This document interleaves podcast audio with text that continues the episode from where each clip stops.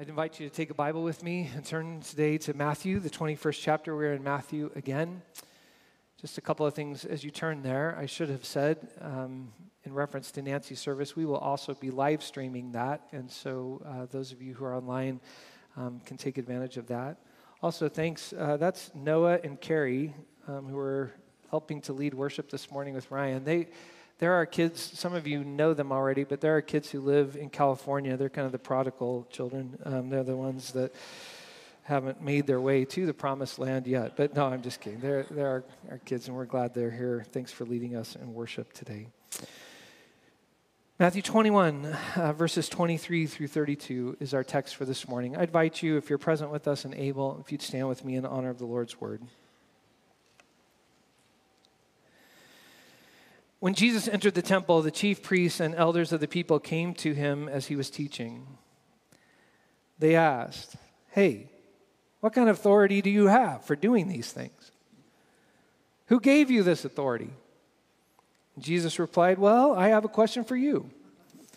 If you tell me the answer, I'll tell you what kind of authority I have to do these things. Where did John get his authority to baptize? Did he get it from heaven or from humans? they argued among themselves. Well, if we say from heaven, he'll say to us, then why didn't you believe in him? But we can't say from humans because we're afraid of the crowd since everyone thinks John was a prophet. So then they replied, We don't know. Jesus also said to them, Then neither will I tell you what kind of authority I have to do these things. What do you think? A man had two sons. Now he came to the first and said, Son, go and work in the vineyard today. No, I don't want to, he replied. But later he changed his mind and went. The father said the same thing to the other son, who replied, Well, yes, sir. Uh, but he didn't go. Which one of these two did his father's will? They said, The first one. And Jesus said to them, I assure you, that tax collectors and prostitutes are entering God's kingdom ahead of you. For John came to you on the righteous road, and you did not believe him. But tax collectors and prostitutes believed him. Yet, even after you saw this, you didn't change your hearts and lives, and you didn't believe him. This is the word of God for the people of God. Thanks be to God. You may be seated. I'd invite you uh, to keep your Bible open. I, I want to walk through a, uh, a, little bit of where we've been, but I want to show you where we're going. If you'll put something in Matthew 21, go back with me to Matthew, the 16th chapter. So much of what we're seeing here was set up back in the 16th chapter, the 13th verse. Jesus, in that moment, that famous moment where Jesus says to the disciples, Who do people say that I am? And they respond essentially, Oh, we're so glad you asked that question. All the survey monkeys are in, and you are so popular. Some think you're Elijah, some think you're one of the prophets, some think you're John the Baptist. But the key question, but who do you say that I am? Peter gets the right answer. You are Messiah. Powerful, powerful word. You are the one that Israel has been expecting. You are the one that's going to deliver us. You are the ones the pro- you are the one the prophet spoke of that would come and make all things new. You are Messiah. In Matthew, Jesus responds this way Wow, bing, bing, bing. Right answer. Blessed are you, Simon, son of Jonah, for flesh and blood did not reveal this to you, but my Father who is in heaven. You are Peter, and on this rock I'll build my church. This is great. And just in case that wasn't enough, Peter's confession and Jesus' response, then we didn't get to look at this text, but in the next chapter, chapter 17, they go up on a mountain, and the voice of God the Father descends and says, Yeah, this is him the one in whom I love, listen to him. And Peter, who now has been having a great time, got the right answer earlier and now says, Oh, I'm so glad I was here. We should build some cabins and just stay up here. This is such a holy spot. But Jesus says, No, come on. And so what happens then is we have seen in chapters 18 and 19, we get the fourth major block of teaching in Matthew. Uh, I thought about giving you a quiz today. It would go something like this How many major blocks of teaching do scholars think there are in the book of Matthew? A, two, because there's light and dark. B, three, to represent the Father, Son, and Holy Spirit. C, five, as a repetition of the five laws of the, or five books of the Torah, or D, 12 to represent each of the 12 apostles, or E, all of the above? And your answer would be no. C, it was a trick question. We're going to make you go back. Uh, no, C, it is C. There are five major blocks of teaching. Five major blocks of teaching. Oh, you got it right. Five. Yes, I thought, yeah. Not the fifth option, but you, you pass. Um, there are five, five books of the Torah, and we get the fourth major teaching in chapters 18 and 19. And it goes, it starts like this You are building a kingdom. And so I think what Matthew wants us to see is something like about 160 years before the life of Jesus, a guy named Judas Maccabeus led a revolution, and he took his followers up into the mountain to train them to be good warriors to bring this revolution. Jesus has done this too. He's now taken them up to the mountains. They've gotten the right answers. They know that he is Messiah, the one who is to come. And now they ask this question what does greatness look like in this kingdom? And for two chapters, as we've looked at, he says, here's what it looks like reconciliation, forgiveness. The greatest looks like a servant, which still confuses them quite a bit. But then, if you go with me, what we get at, the, at chapter 21 is now they are headed to the city. And much like Judas Maccabeus, who led his followers out of the mountains and swept down into Jerusalem and processed into Jerusalem and went straight to the temple and cleansed the temple of all the Greek idolatry that was filling the temple and purified the temple for a time and was proclaimed king. Matthew has this vision that here comes Jesus in chapter 21 entering into Jerusalem and it's this awesome parade, parade, kinda. I mean, there's donkeys involved. But it is an entry of sorts into Jerusalem, a humble one. But then Jesus, in the next text, goes to the temple, overthrows the money changers, establishes his authority in the temple, and says, You've turned this place into a den of thieves. This is to be a house of prayer and begins to minister to people in the center of the temple, for indeed the glory of God has returned to the temple and is restoring his place. And then in verse 18 of chapter 21, as Jesus is leaving, they see a fig tree with no fruit. And Jesus says, Oh, this is how I feel. I came to the center of my people and their life, and I found no fruit. And he curses the fig tree. Now, the text that we have begins what will take four Sundays for us. So, chapters 21 and 22 are stories that we will see where Jesus is confronted by religious leaders in Jerusalem. Today, it's the chief priests and the elders of the temple. Then we're going to see he's confronted by the Pharisees and the teachers of the law. And then we're going to see he's he is confronted by the Sadducees. Now, this is very important. They are three denominations that don't like each other. You cannot trade memberships across those lines. For one thinks the temple is the center, one thinks the law is the center, and one wishes everybody would kind of chill out and get involved in the culture. But they are each going to confront Jesus in chapters 21 and 22. And then in chapters 23 through 25, we're going to get into the last, the fifth block of teaching before it goes to the cross. You with me? So, our text, he has cleansed the temple, he has cursed the tree. And they come to him and say, Hey, whoa, hey, ha, he. Who gave you authority to come in and mess up everything that's been going on? Who gave you the authority to come in and establish? Who are you, carpenter from Nazareth? We certainly didn't give you permission to come in and start acting like the temple belongs to you because it clearly belongs to us. So, who gave you authority to turn everything over? And Jesus pulls, what in my notes I write, Jesus pulls a classic rabbinic jujitsu it's my favorite joke of the day, but you didn't laugh because you can't see it. I spelled it J E W jitsu. he pulls some rabbinic jujitsu, right? Rather than answering the question, he pulls a kind of rabbi and says, Oh, I have a question for you. By what authority did John who started this whole revolutionary movement a while back, who started inviting people to come and say, God is doing something new. Do you want in on it? The new creation is breaking in. Do you want do you want to be part of it? Then you have to repent and leave all this behind. Come, enter the water, prepare for the newness that God has for us.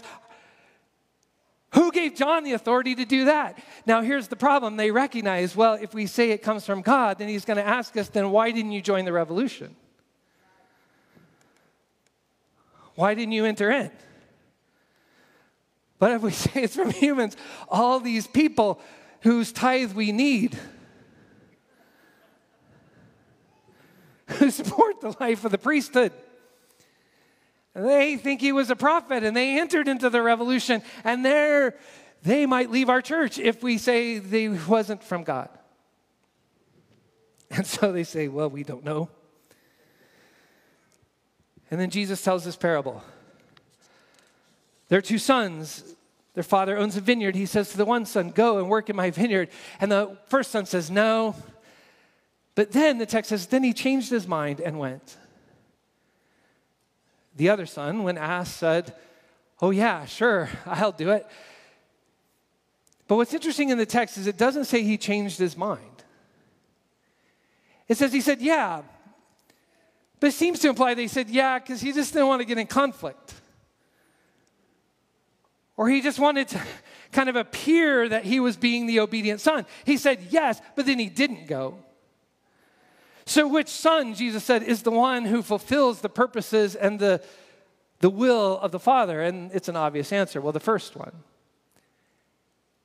The implication being all of these folks who have joined John and I in this revolution, you think they said no to God because their whole lives have been broken and outside and rebellious against Torah and they have fallen apart.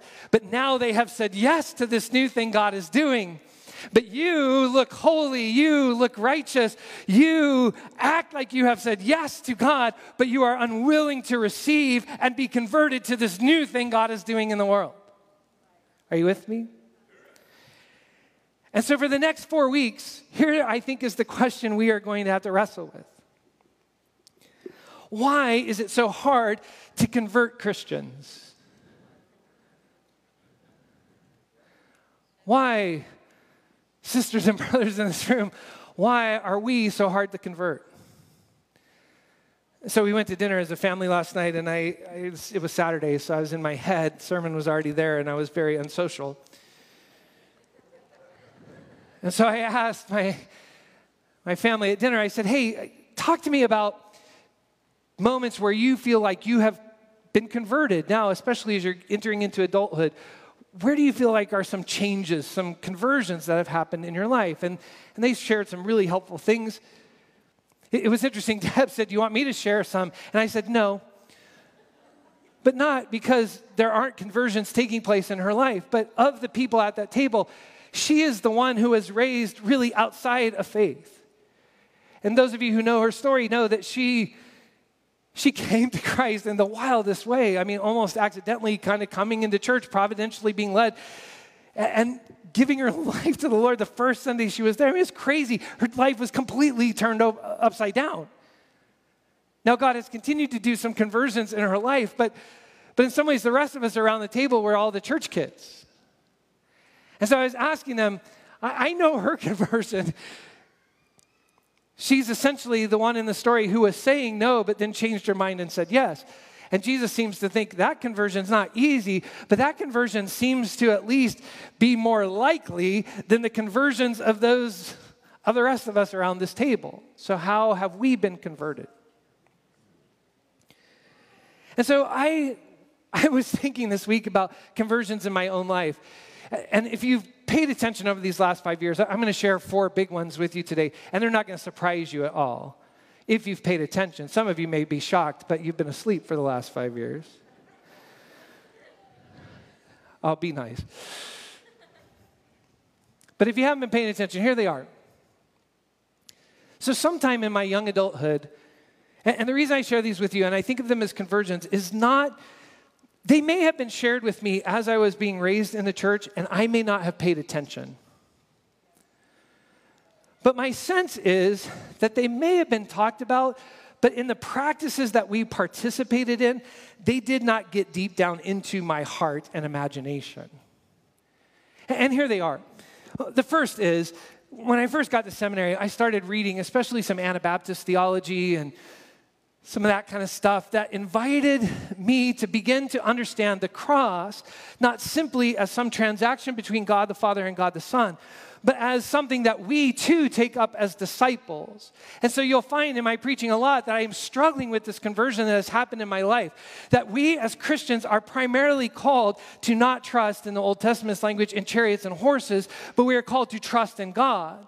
And we are invited then to go into the world as peacemakers risking at some sense ourselves, like the early church's martyrs did, to witness to the fact that God is reconciling the world and making peace. And the, the more I got into that, the more I realized so often in the Old Testament, it talks about sin coupled with kind of violence and brokenness and chaos. And we are called then to be those who take up the cross and participate in God's reconciling, healing work in the world. Are you with me? That's really good. Now, it's messy and I have to say, when I first started doing that, I was struggling with okay, but what does that mean for this? There's so much in the world that's still violent and broken. How do we address that? And I still am wrestling with that. But I've been converted to this view that says to be a follower of Jesus is to be a peacemaker in the world.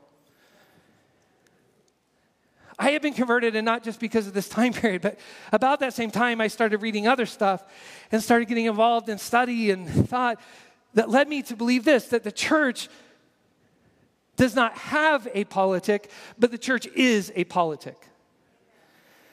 Now, what I mean by that is this that you and I are called to embody a kind of life together, but also to the world, including our enemies, a kind of life that the world just simply doesn't understand and can't be understood apart from what Jesus did in the death and resurrection. And we are called to embody that. And because then we don't have a politic, but we are a politic, then it's wrong when some people say to me, Pastor, don't talk about politics, just talk about Jesus. Because I want to say, I don't know how to do that because Jesus is inviting us to be a different politic in the world. You can't do Jesus without doing politic. Do you follow that? But that also means our world tends to do politics in kind of bifurcated ways conservatives, liberals, right, left. And so it shouldn't surprise we who are a Christ politic that some seems to fit there, some seems to fit there, and we seem to be weird and fit nowhere. And I want to say, yeah, welcome. And it's not because Jesus is doing spiritual things while the rest of us have to do earthly things. It's that we are invited to do earthly things in a way that is shaped by heavenly things. Wow, that's good preaching. And that's why some people think I'm way too conservative, some people think I'm liberal, and I want to say, yeah, because sometimes the politic of Jesus invites us to conserve things that are being lost, and sometimes the politic of Jesus invites us to liberate things that are being ca- held captive. Right?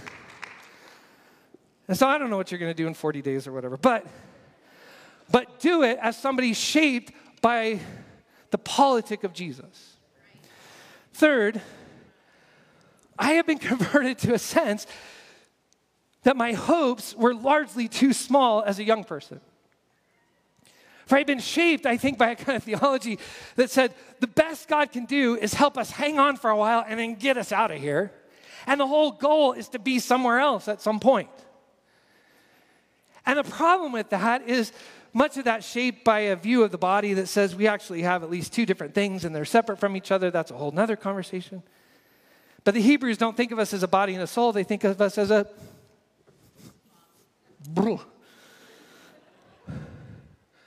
We don't have a soul. If we're Jewish, we are a soul.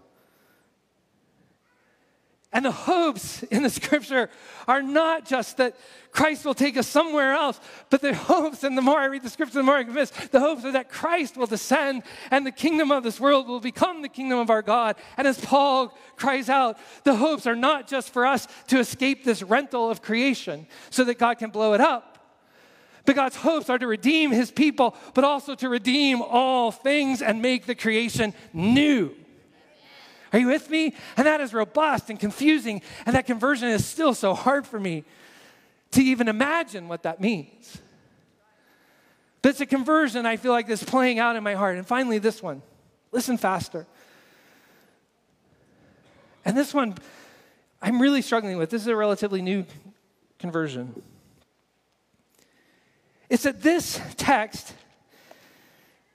is a text that was written by people who almost their entire existence they have dwelt on the margins and in places of captivity. And the kind of one section right back here in 1 Samuel where they kind of got to have power, they narrate that whole time as though, well, we didn't do very well there, did we? And so that this text is largely for people on the margins, written by people on the margins. Now, here's the problem I am a pastor who largely has places of privilege. Not just economically, racially, my gender, the nation I belong to. I am, a, I am part of a people of privilege. So that raises this question Am I a very good reader of this thing? And when I read it, do I read it in a way that tries to defend all those things I just listed? And if that's the case, maybe, maybe every once in a while I should shh, stop talking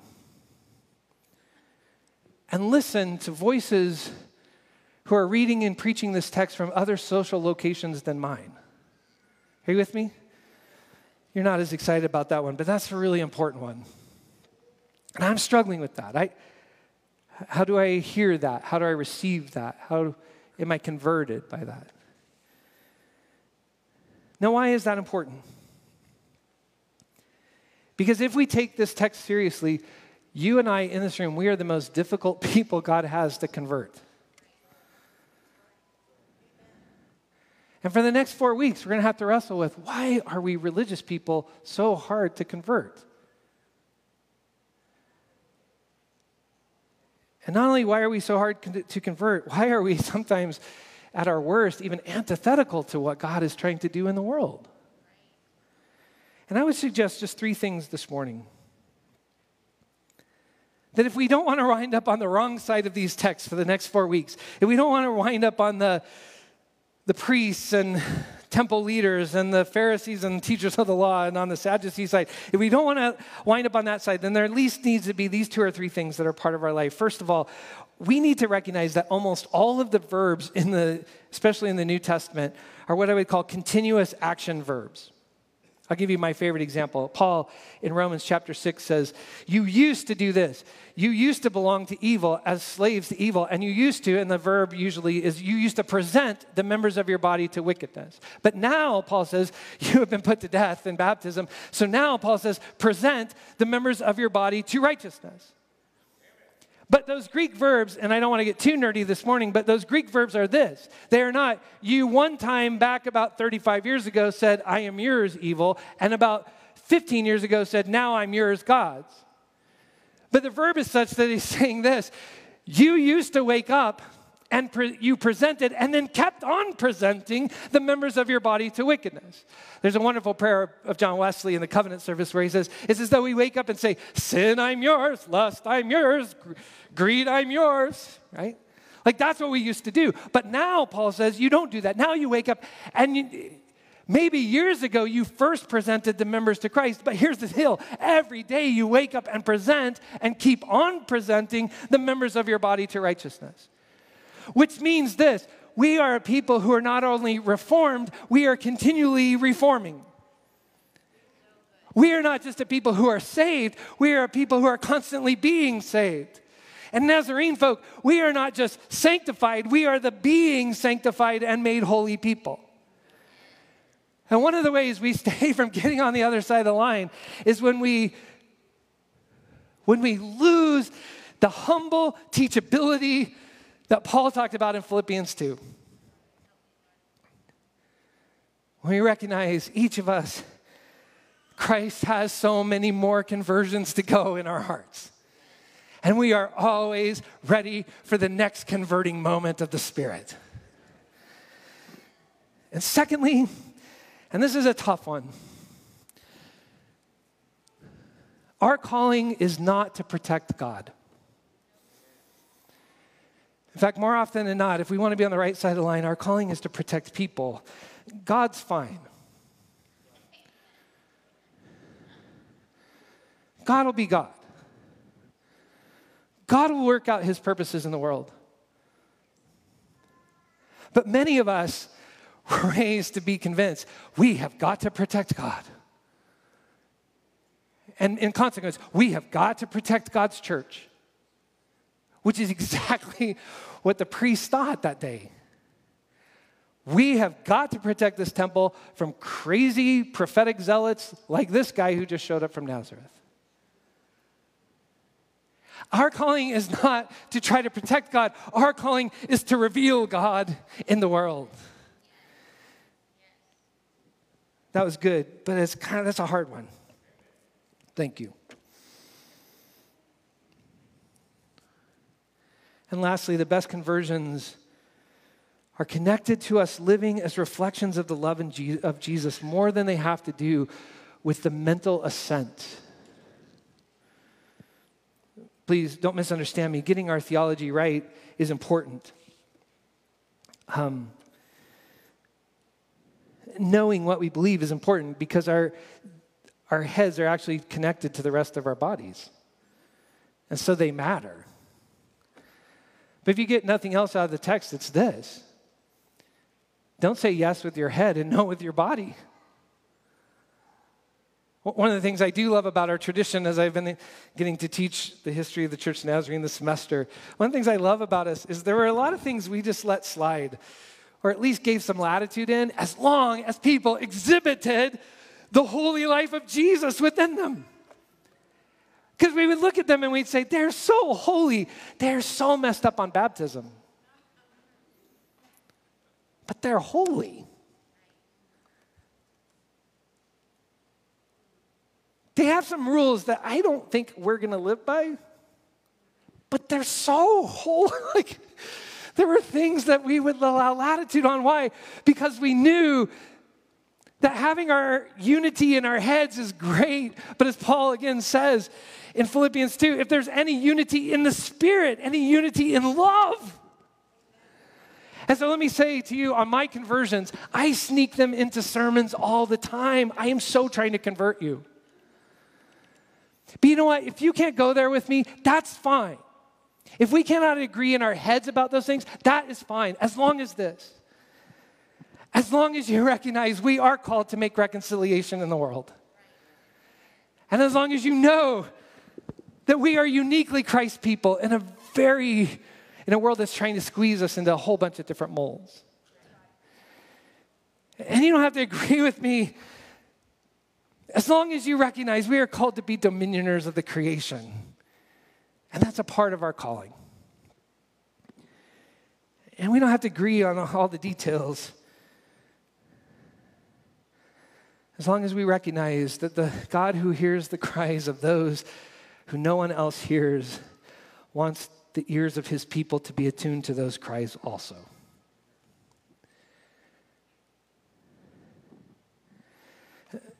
Some of you know that I, uh, years ago, wrote a little book on Revelation 2 and 3 on the seven letters in Revelation. I think I've said this to you before, but when I think about that work, the church that probably impacted me most, and probably the one we're all most familiar with, is the last one. It's the church in Laodicea. Do you remember this letter? Jesus writes to the church and says, Listen, man, you irritate me. um, I wish that you were either hot or cold. I don't know if this happens to you, but you know when you're at your desk in the morning or whenever reading, and you've had a cup of coffee for a little while, and you grab it and you hope it's still hot, but it's not. But you think it might be, and you drink it and you go, ah.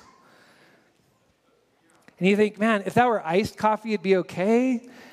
And if it were hot, it'd be wonderful, but right now it's just disgusting. And you go to the microwave.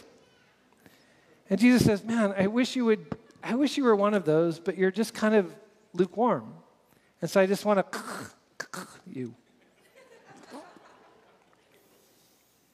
But here's the verse. Uh, it's Revelation 3:20. But Jesus says, Behold, I stand at the door and knock. If anyone opens the door and hears my voice, I will come in and eat with them, and they with me. I've said this to you before, but it's probably in the, at least the top 10 most well known evangelism verses in the scripture. I've heard at least a dozen sermons over my life talking about the picture, the famous kind of picture painting of Jesus standing at the door and knocking, Revelation 3.20. And, and if you remember on the painting, there's no door handle on the outside. That was always my favorite part of the sermon. There's no door handle on the outside. There's only one on the inside. Will you open your open the door to Jesus tonight? We're going to sing five verses of Just As I Am. Come, you know. I always came. Um, all of that's good and fine. I don't have any problem with all that. But it struck me when I was doing the work that that verse that we think about written to outsiders as an invitation to finally open the door to Jesus is actually a letter written to a church. Where Jesus is saying to the church in Laodicea, It's nice that you get together. It'd be wonderful if you let me in. In fact, probably the fact that you're lukewarm has a lot to do with the fact that you're gathering and I'm not actually in the midst of it. You're doing religious things and other kinds of things, but you have not invited me to come and eat at the table and be the source of transformation and conversion and the very source of your life, bread and cup meant for your nourishment in the world. And if you'll just open that door, I'll come in. And when you read it, you have to think, why wouldn't the church in Laodicea open the door to Jesus? That's so dumb. His name's on the building. Why would we not let Jesus in? And the only answer I can come up with is this. Because if you let Jesus in the temple, he's going to turn everything upside down. And if we let Jesus into this worship, he is going to try to convert us Christians to something. he is going to try to turn us over and call us out on our religiosity and call us out on our materialism with Jesus' name on it. And call us out on the ways that we have been co opted by other forces in the world and not by Christ alone. And if we let him in, he's going to mess it up. Thanks be to God. For he is the one who has the authority to come in and make all things new. And may it begin with us the people called by his name. God, help us today. Give us the courage to let you convert us. Give us the courage and the humility to recognize that there is so much you still have to do in our hearts and lives.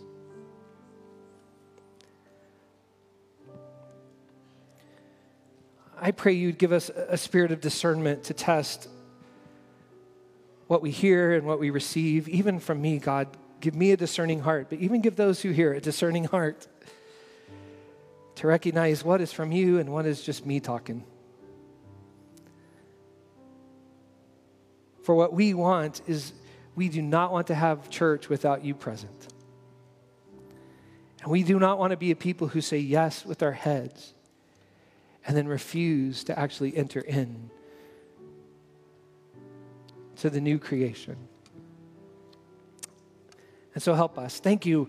Um, thank you for those wild folk for whom you have brought them into new life and they become prophetic voices to we religious types.